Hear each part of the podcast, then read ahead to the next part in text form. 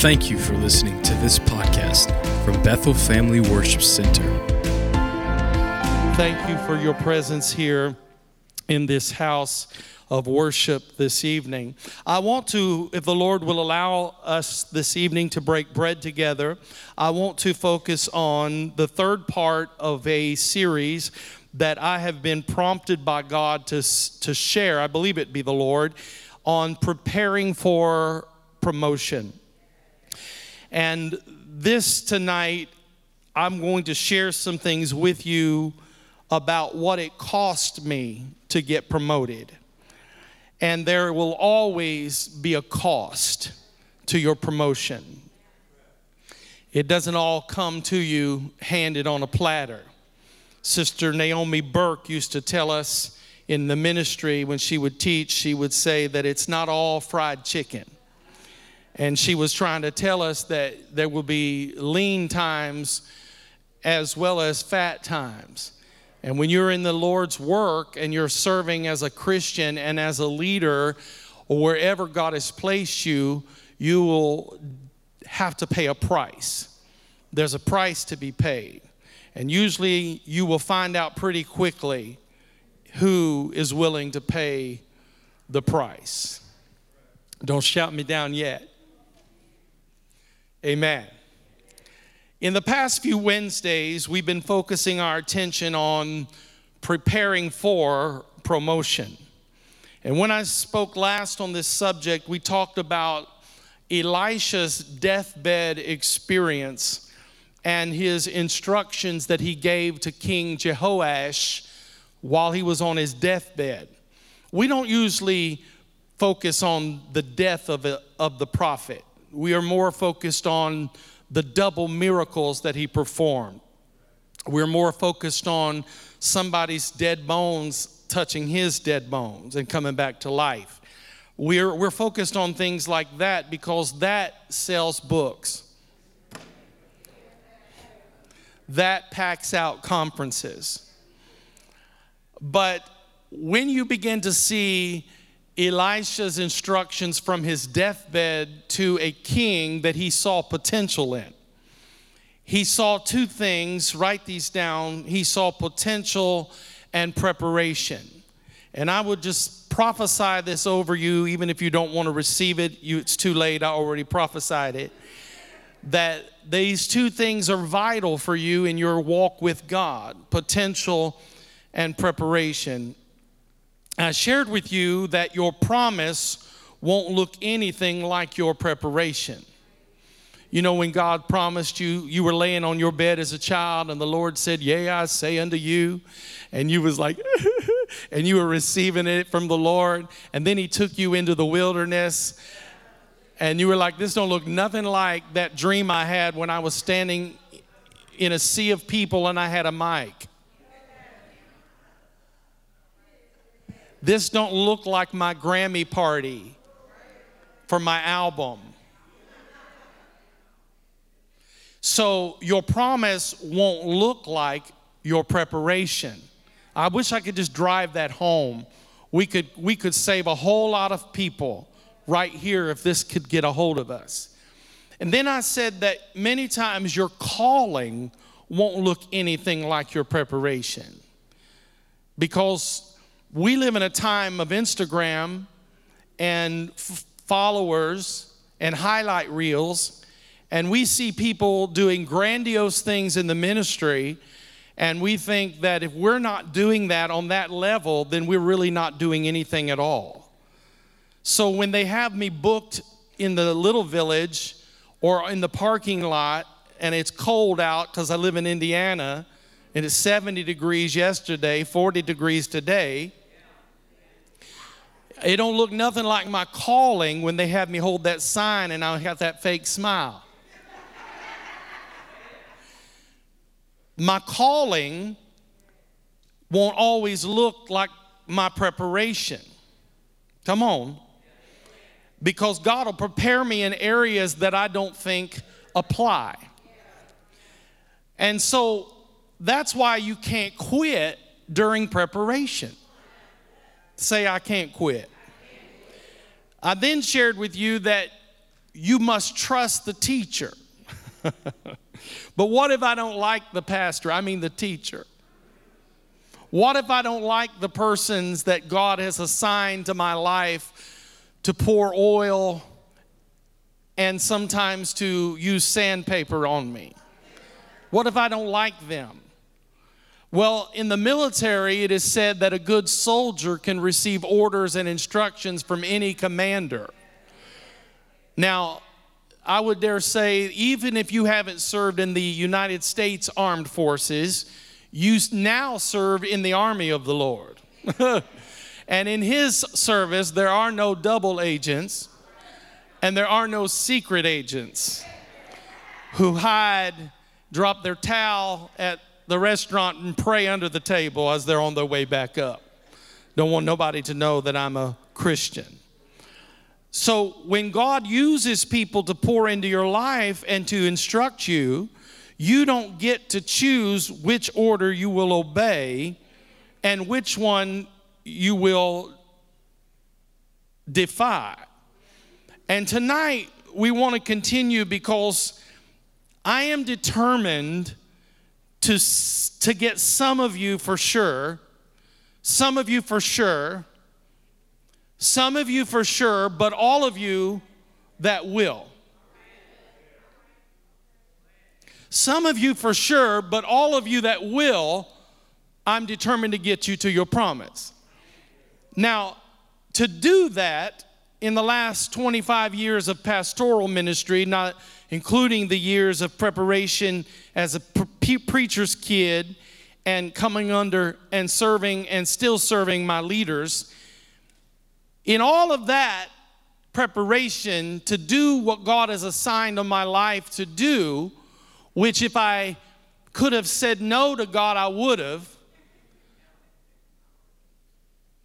It has cost me. It has cost me relationships. It has cost me parishioners. It has cost me time, sleep, sweat, blood, tears. It is it cost me hurt and wounds and frustration. But I am yet determined to see this thing through. God help me, I will see sons and daughters come to maturity. God help me, I will see disciples come to maturity. God help me, I will see folk come to maturity. God help me, we will bring people to Jesus and membership in his family and develop them to Christ like maturity and equip them for their ministry in the church and life mission in the world in order to magnify God's name. Somebody say, God help me. The flower fades and the grass withers, but the word of the Lord will stand forever. Turn with me now to Exodus chapter 14. What I share with you tonight will strengthen you. Who's ready for some strength? In Exodus chapter 14, verse 9 through 11, the Egyptians pursued the Israelites. Pharaoh's army, including all his horse drawn chariots and cavalry, caught up with them as they were setting up their camp at the sea of Pi Hahiroth, facing north.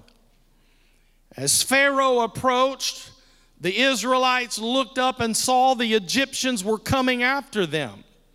Terrified, the Israelites cried out to the Lord. They said to Moses, Did you bring us out into the desert to die because there were no graves in Egypt? Look what you've done by bringing us out of Egypt. Write this down, if you will. Purpose is not always visible, problems are visible. purpose is not always visible. The problem is Pharaoh is chasing me. That's the problem. The problem is if he gets me back, he will kill me. The problem is I have left who I used to be to become who I want to be. And my past is chasing me. Mm. But the purpose is in the chase.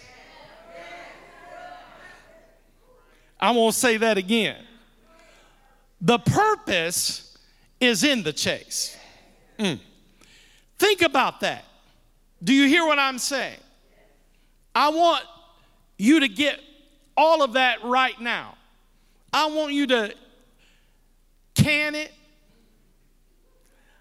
I want you to pressure cook it. I want you to preserve it and hide it away in your spider infested cellar. Because there's going to come a day that you're going to understand that there was purpose in the chase. Mm. That's why I say that there is purpose in your pain. That's why I say there is purpose in your problems. There is purpose in your storm, what you're facing right now. You're looking at what happened, but God is looking at why it happened. Mm. You talking about what happened to you, but God is talking about why it happened to you. Can I preach to the real saints? Can I tell you that you will never be able to praise Him about the what until you can look at the why? I didn't understand when the doctor told me I had cancer in my stomach. I had some people that hoped I'd die. They wouldn't say it because that's would reveal their heart. Uh-huh. But I had a whole other group that said God going to use this test as a testimony. so I didn't understand the what until I looked at the why. Oh, hallelujah. I don't like what happened, but I do trust why it happened because even though I don't like what happened, the Bible said that all things work together for the good of them that love God, who are called according to His. Mm, oh, come on, somebody, that there is purpose behind everything that you're going through in your life and then when you understand that what I went through brought me revelation, and revelation comes in retrospect. That's why that you could say hindsight is 2020. Can I talk to you tonight? Can we go deeper tonight? You have to understand the why so that you can process the what. And when you can get a handle on the why, the what won't matter. Mm. The why is always greater than the what. Hallelujah. These were runaway slaves.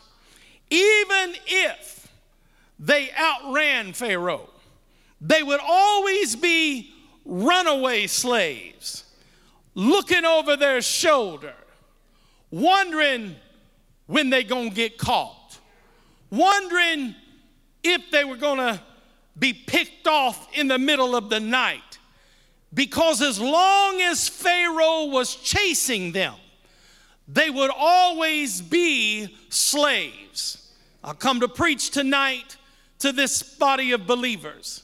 Even though we are no longer being oppressed as long as the oppressor still lives, the potential to be oppressed remains, which in itself is oppression. Come on, somebody. I don't have to be a slave in bondage to still be a slave to fear. So I'm delivered out of the bondage, but I'm still bound by the fear that maybe he'll get me back. Mm. My question tonight is I wonder how many people watching and in this room are living with the fear of maybe you're going to get paid back for all the wild oats you sowed. And because we live in the time of me and 23 or 23 and me, you find out that you got a brother that you didn't know about. You got sisters you didn't know about. Sometimes it'll just all come out of the closet. Come on, somebody. And there are certain people living in fear that what happened in the past is going to come back. I wonder how many people, don't raise your hand, are living in that fear. I wonder how many people are afraid to be happy because they have never been able to sustain happiness in their life. So I might as well not even set myself up to be happy because it probably won't last like it never has in the past. I wonder what I is how many people in this room are, are afraid to love again because it might go bad and there's a risk that you have to take. It's quiet now. I wonder how many people here are afraid to try because you might fail.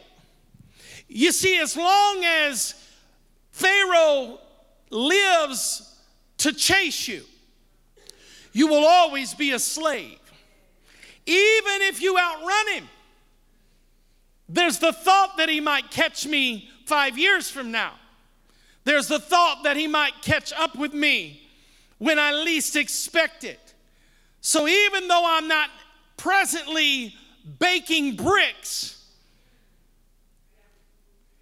in Pharaoh's brickyard, I'm still a slave to fear. I'm preaching to somebody. You will never be free to be your highest and best self because your oppressor is always approaching. There's a fear that the oppressor will catch you. Well, any day now, something bad's gonna happen. Any day now, I'm gonna have to deal with this or that. I'm going to have to contend. The devil told me that he was going to bring that addiction back on me and back into my life. And I'm going to end up just like everybody cuckoo for Cocoa Puffs in my family who have succumbed to generational curses and generational bondages. Teach, Holy Ghost, and so I might as well not get too comfortable because I already know that the older people in my family all died premature. So I don't really know how long I'm going to make it. I'm, I'm preaching to somebody here. The devil told me that he was going to try to put that addiction right back in my life. Or the devil tried to tell you that he was going to bring that compulsive behavior right back on you.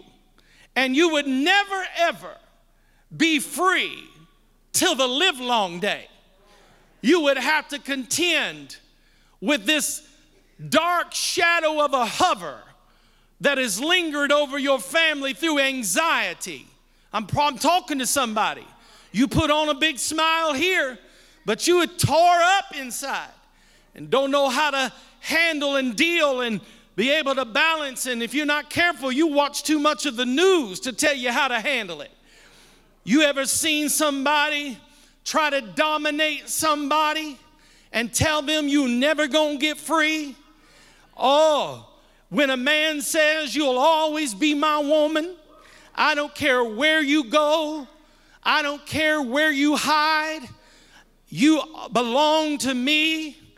And that woman lives in the fear behind every corner and around every bend that sometimes the oppressor, even though they're not living with the oppressor, they are still a bondage. I'm preaching to somebody.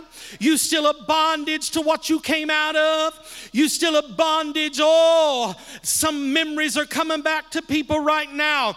Can I share this with you? And I want you to write this down. Living with the threat is not living at all.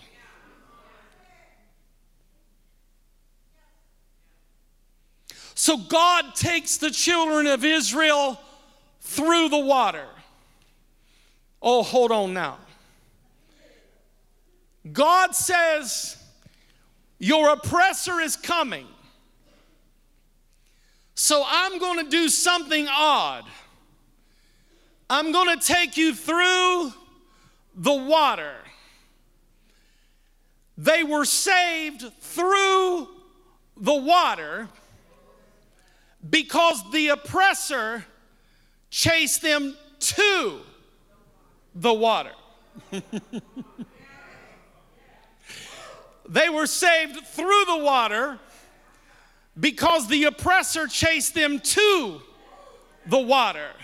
You got to know the why before you can understand your what.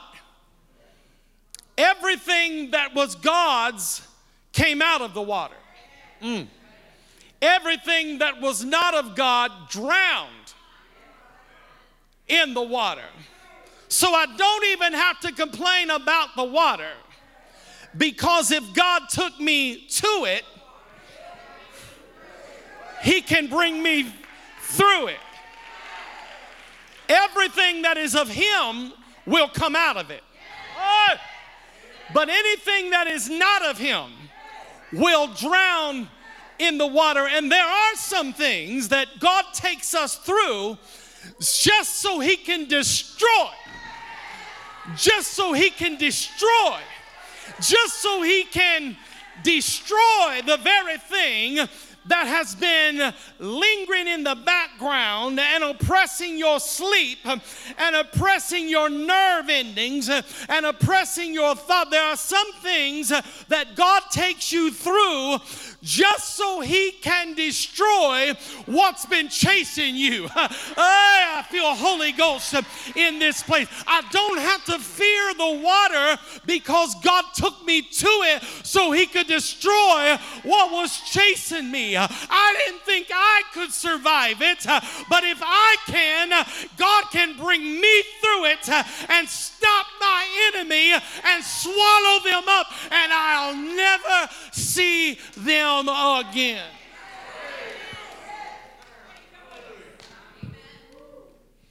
Write this down. You can't tell whether it's of God or not till you come out of the water. Well, if the Lord really loved me, He wouldn't allow this thing to come on me. You don't know if it's God or not until you come out of the water. When it's not on you anymore. Woo, somebody shake yourself. When, it, when it's not on me anymore. And I came out of the water and it's off of me now. it got off of me. It got off of me. It got off of me. I went through the test, but it got off of me.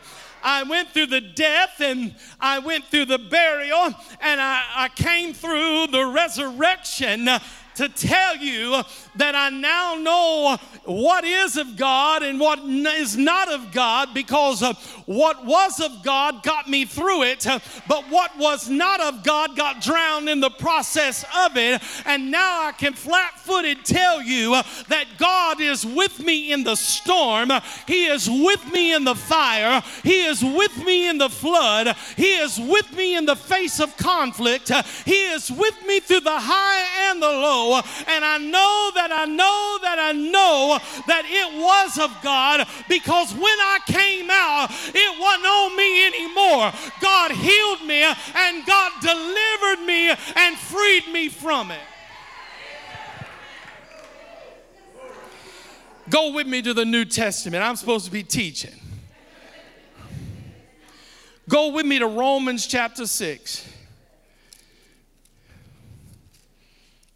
Romans chapter 6 and verse 7. He that is dead is freed from sin. Any dead people here?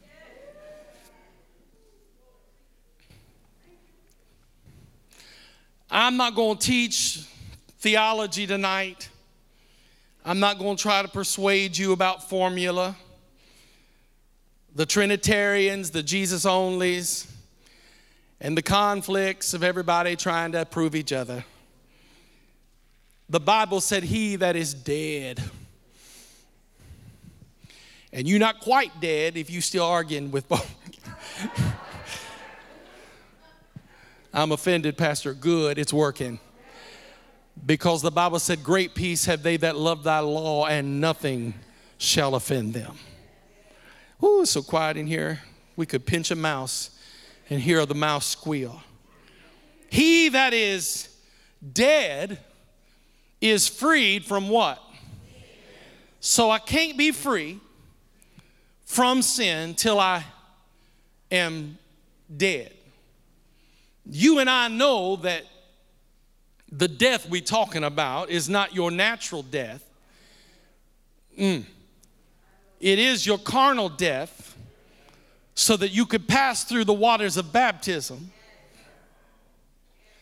and rise up in resurrection life. So when Paul takes me to Romans chapter 6, I'm, I'm, I'm, we're going somewhere.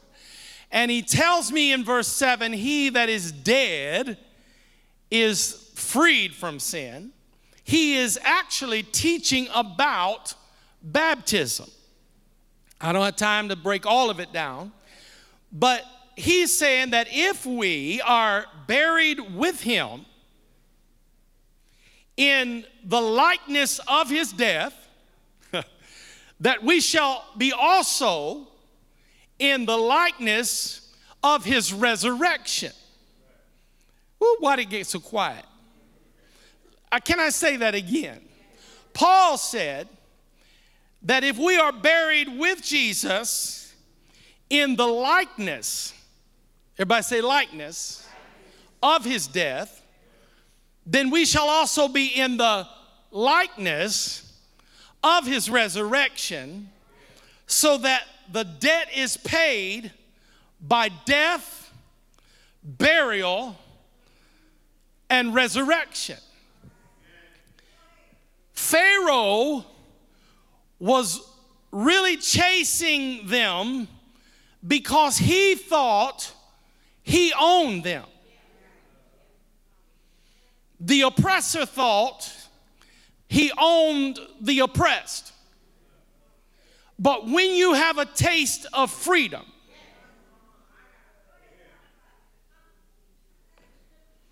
you begin to lose the grip of the oppressor and their ways and their fangs and their words and their manipulations. Hey, when you begin to lose that oppression off of you because you have now tasted the taste of freedom. You can testify that you know what it was like to die the death, be buried underneath, only to come out with resurrection life again and be able to stand in this sanctuary and to prove the devil was a lie and the enemy thought he had me, but the enemy should have killed me.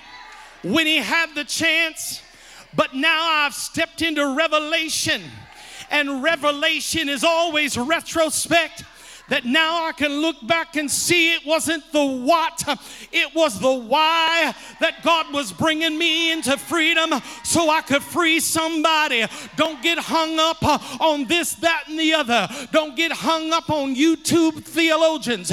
Don't get hung up on the church that said this the way we always done it. I say go a little deeper in Him and allow God to bring revelation and truth to you. You shall know the the truth, and the truth shall make you free. I was buried with him in the likeness of his death, so that I could also be raised with him in the likeness of his resurrection. I had to pass through the death and the burial and the resurrection.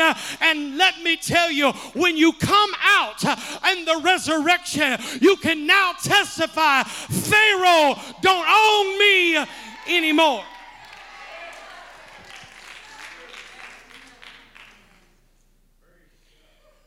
But God told Pharaoh through Moses, Israel is my son. I have time to give you all chapters and verse on this. You should already know this. Don't hate on me. It's in there. God said to Pharaoh through Moses, the man of God, Israel is my son. And he didn't just say Israel was his son, research it. He said, Israel is my firstborn son. Don't you love the added emphasis? Woo! When God begins to teach. Israel, in fact, in fact, he said, I'll tell you what, I will show you it's my firstborn son. I will show you, Pharaoh, that Israel is not only my son, but Israel be my firstborn son. And he says, I'll kill your firstborn son until you let my son go. Isn't that what he said? And so we usher in now the night of the Passover. That's why God went from house to house, letting the angel of death take the firstborn sons of Egypt because he was saying, I'm going to show you what it's like to lose a son. He says, Behold, Israel is my son. Israel is my firstborn son. Write this down. God says, Israel is my son, while Pharaoh says, Israel is my slave. Mm. God said, No, Israel is my son. Pharaoh says, No, Israel is my slave. I paid for him. God said, No, Israel is my son. Pharaoh said, I'm going after my slave. God said, then I'm going to deliver my son. We understand that they are talking about the same person. Do you know that same discussion is being had about you?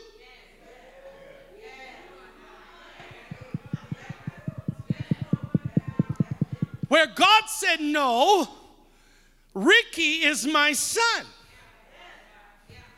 And Satan said, No, Ricky is my slave. I paid for him.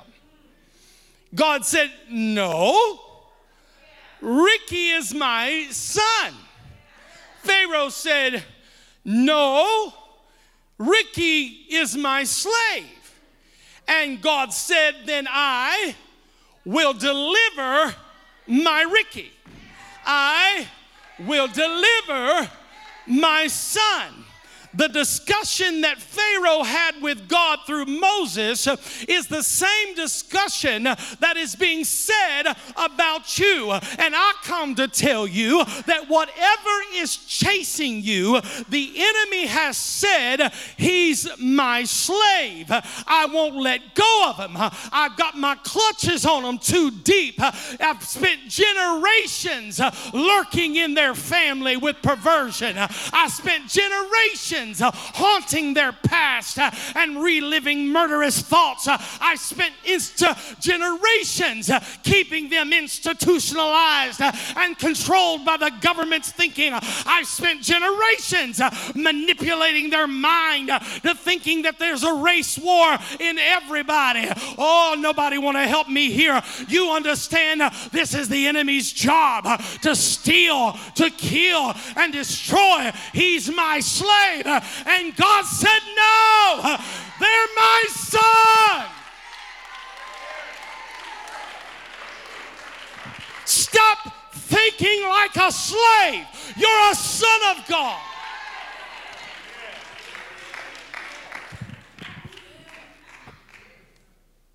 So a slave goes down in the water, but a son comes out.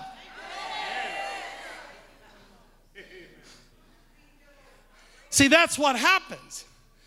So now, you former slaves are transforming into sonship. And this is the place that we like to call transformation, where I learn to think differently. I told you I can't help everybody that comes here, but I will help some be transformed in their mind. There's some people that attend here, they're still doing the same thing they've been doing 10 years ago. And it's gotten worse. But in the place of transformation, this is where I think differently. This is where I learn how to live differently. Hallelujah. This is where I learn how to give differently. This is where I learn how to love differently. This is the place where I start acting like a son and stop living like a slave with the worry of oppressing behind me, wondering if they're gonna catch me. Oh, come on. This is the place where you are transformed by the renewing of your mind so that you might prove what is that good and acceptable and that perfect will of God. You'll never walk into your good and into your acceptable and into your perfect will of God until you go from the thinking of a slave to the thinking of a son. Who am I talking to? You go to bed at night worried over this and worried over that. Come out Uh, of the water as a son uh, and come out into freedom uh, and declare, I know who I am. God let the enemy chase me into it so he could destroy something behind me so that I could come out and be who God always wanted me to be. High five somebody and say, Be who God called you to be. You went in as a slave, but you came out as a son, which is transformation. Which reality are you going to live in? What you were or what you are? This is where the battle's fought. Why is it when people demand you be what you are, we have this tendency to refer to them what we were? Well, you know I didn't have a father. Well, you know I come from a broken home. Come on, I'm not making fun of nobody. Well, you know I grew up in the hood, and it wasn't Hollywood hood. And you know my mom left me when I was seven. No, wait, wait, wait, wait, wait. We all left the water.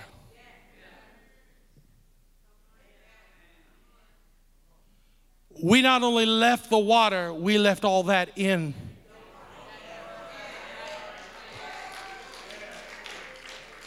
I'm going to try that again. We not only left the water, we left all that in the water. We left all that in the water.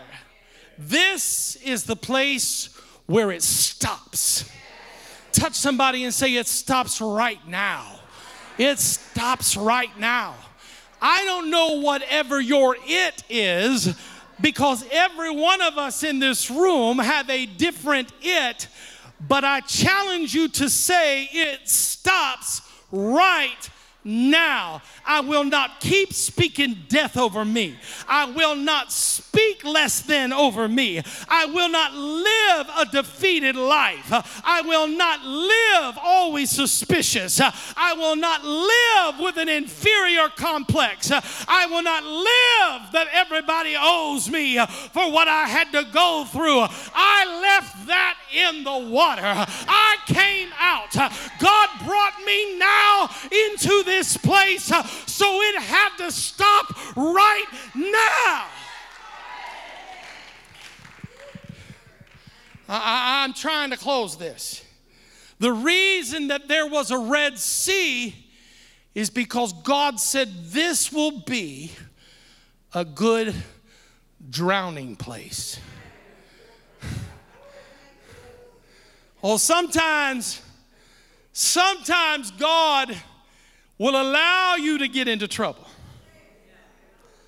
Because trouble can be a good drowning place. This is the place. This is the place. It stops right now. This is my last joint.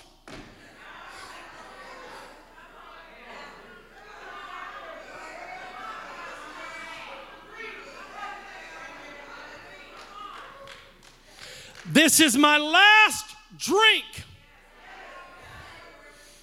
This is my last extra girlfriend.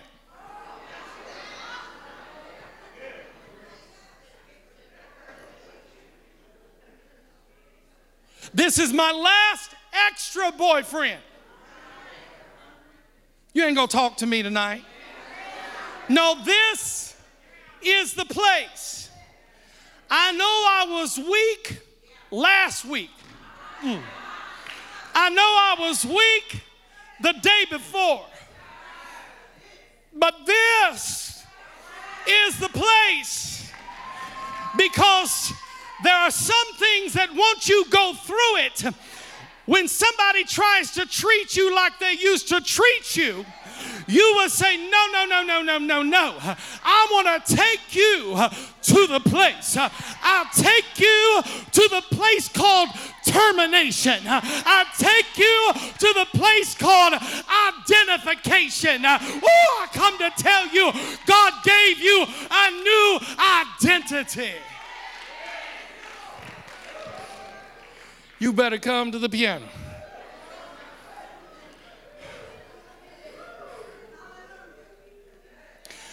Brother Roberts, they didn't die, they just acted like they did. But when you are buried in the likeness, like they did, I was buried in the likeness of his death so that I could be raised in the. I hope I can unpack this.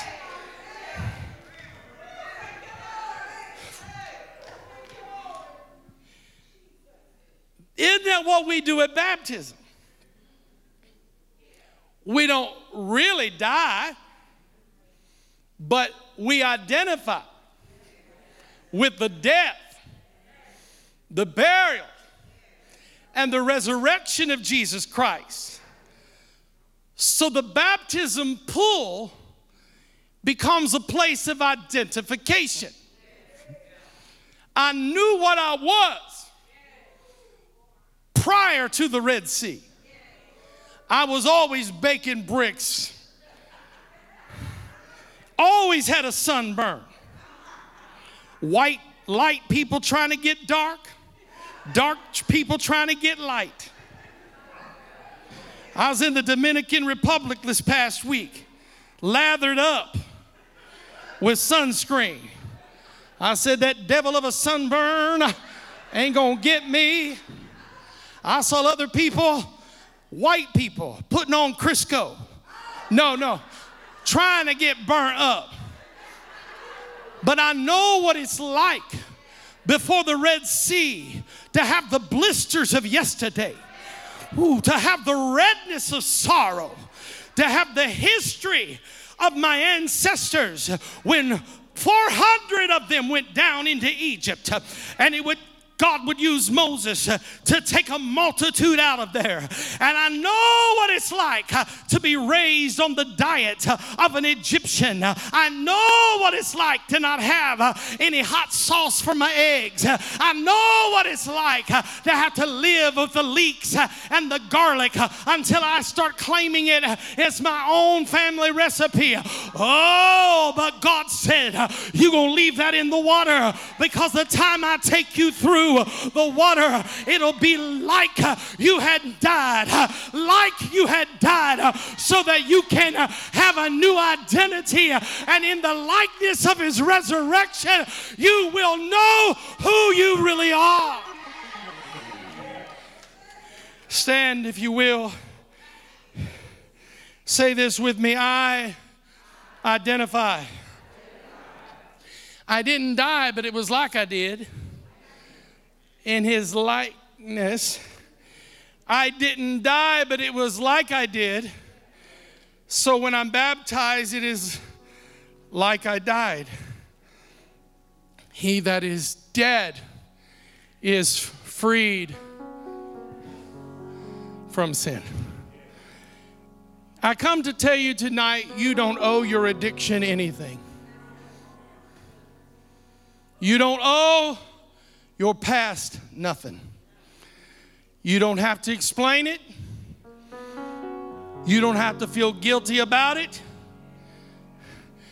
And true to God's word, you don't have to serve it. If you allow what happened to you to control where you are, then you have incarcerated your own self.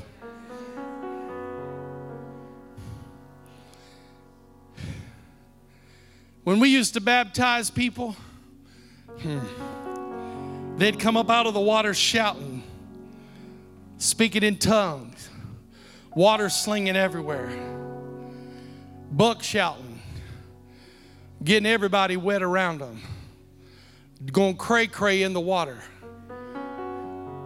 When we used to baptize people, they'd fall out, you'd lose them in the water they try to pull you down too with them.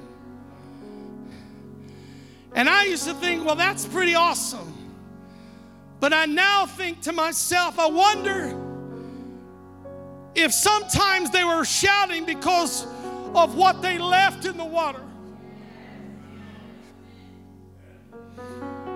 Because this is not only the place of identification, it is a place of renewed foundation. This is the place that will be the point of reference for the rest of your experience with God. You will always refer back to this one thing. You will always go back to this one thing. This is the place where God renewed me. This is the place where God delivered me. This is the place where God said, I'm giving you a new identity. They had a nickname for you in the hood, but when you came up out of the water of baptism, oh, let me preach to somebody. It was like I died, but it was also like I lived. God was teaching me, I've given you a new identity, and there are some things that God has proven in your life. I come to tell you, I don't care who comes up and tells you anything or who says you need to go watch this YouTube video or dwell upon this new philosophy or you have studied such and such and you believe in astrology and all that kind of nothing, nothing, nothing. Because I know, I also know in 1978, uh, I had an encounter with Jesus Christ uh, as my Lord and Savior, and that has been the foundation of my life. Do you have a foundation? God will make sure you have a foundation. Because whenever your faith shakes, God will allow you to get into a predicament that only He can get you out of. And then when He gets you out of it, it proves to you once again He never left me. Through every mountain, He brought me over.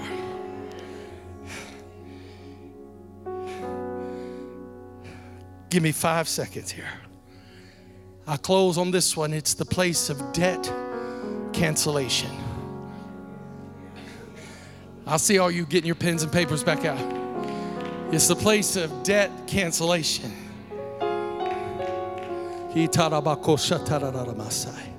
This is for somebody tonight. This is why I'm going to go on and give you the rest of it.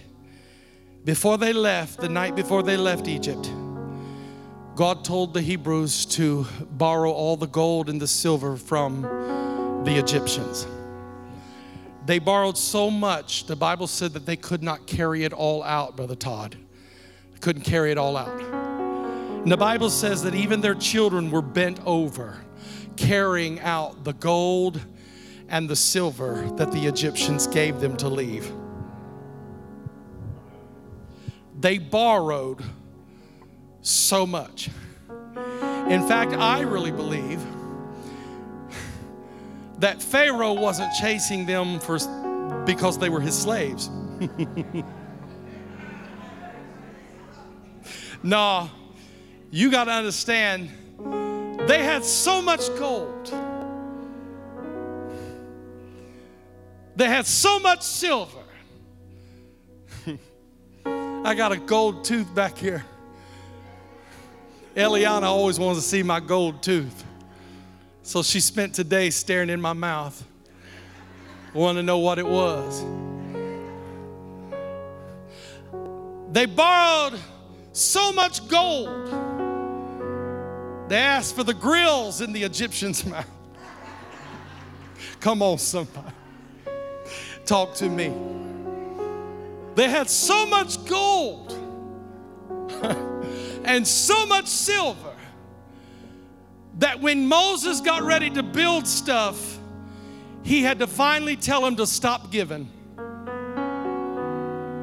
Oh, I would to God that Bethel would reach a place that we might even have to say, give in another direction.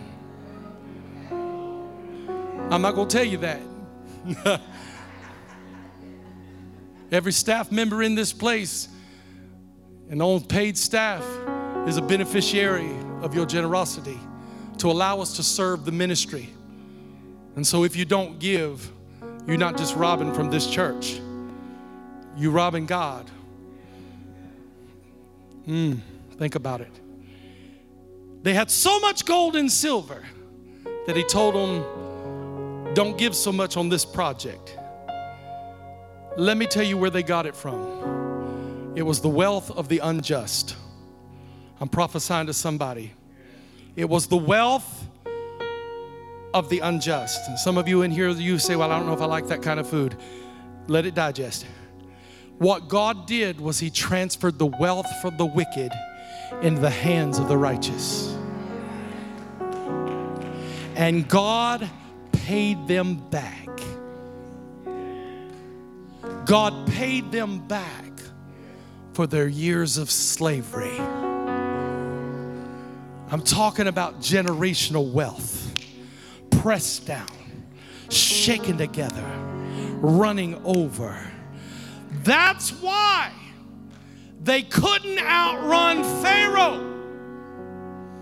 They were carrying too much gold and too much silver. God had to deliver them. God had to bring them through. God had to establish a new identity. No longer a slave, but a child of the king.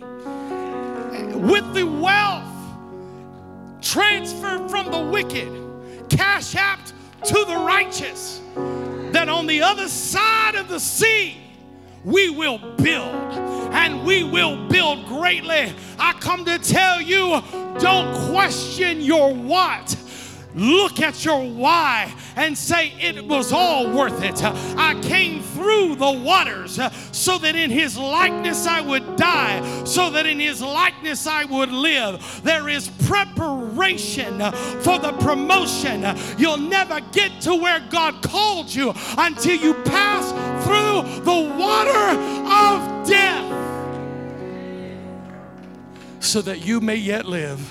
Father, in this room, we have come tonight to digest the word, to prepare ourselves for promotion. And I sense in my spirit right now, God, that you are sending transfers. Ah, you are sending opportunities. Get ready to receive a transfer. Some of us will receive it tonight quickly. I sense in the word of the Lord tonight for someone that not only will God transfer you opportunity, but I hear the word favor. That there will be a favor placed right in your hand. Eh, favor will be placed upon your hand. I don't know who I'm preaching to tonight, but I believe eyes have not seen and ears have not heard neither hath it entered into your heart what God has prepared for you. That God's not only going to bless you, He's going to bless your children's children, and they're going to be bent over with the gold and the silver.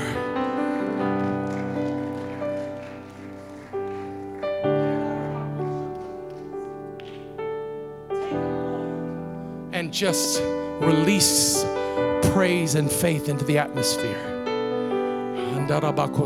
Something in this word triggered your heart. Something in the spirit triggered your spirit right there. You're going to leave it in the water. It was like you died, but it was like you begin to live. I want every person tonight that's passing through the water to come stand in the front. I'm passing through it, Pastor. if you're passing through it, come now. Stand in the front.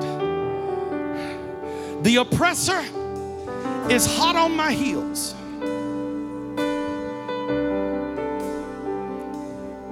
It's been six months of sobriety, but the oppressor is on my heels, Pastor. My God.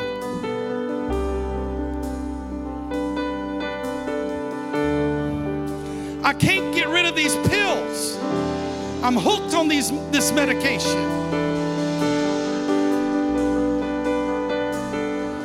There's a fear lingering behind me if I don't have it. If I lose my check, Pastor,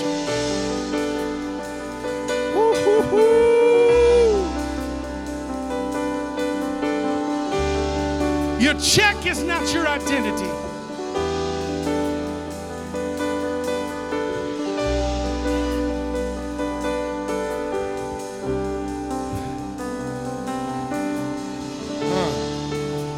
You're passing through the water. The oppressor's hot on your heels. The relationship you're in is in trouble. There's a fear it won't work out because that's been the history of the people you are identified with.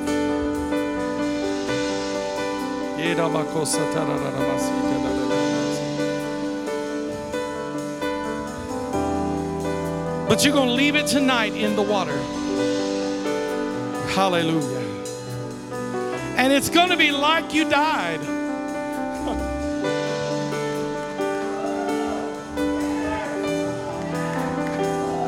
It's going to be like you died. But it's also going to be like you lived. Because when you come out of that water, the why will outweigh the what. The why will outweigh the what. And I'm walking into my identity, not who the world says I am, but who my Father said I am who redeemed me from the curse of sin and death. I had to go through the death and the burial, had to come out to see the resurrection. Whoo, yay. I'm going to leave it all in the water. My God, I feel this for somebody tonight. I'm going to leave it all in the water. And when I come out, I'm coming out in the likeness of resurrection, in the likeness of identity, who He says that I am. And my why will outlive my what.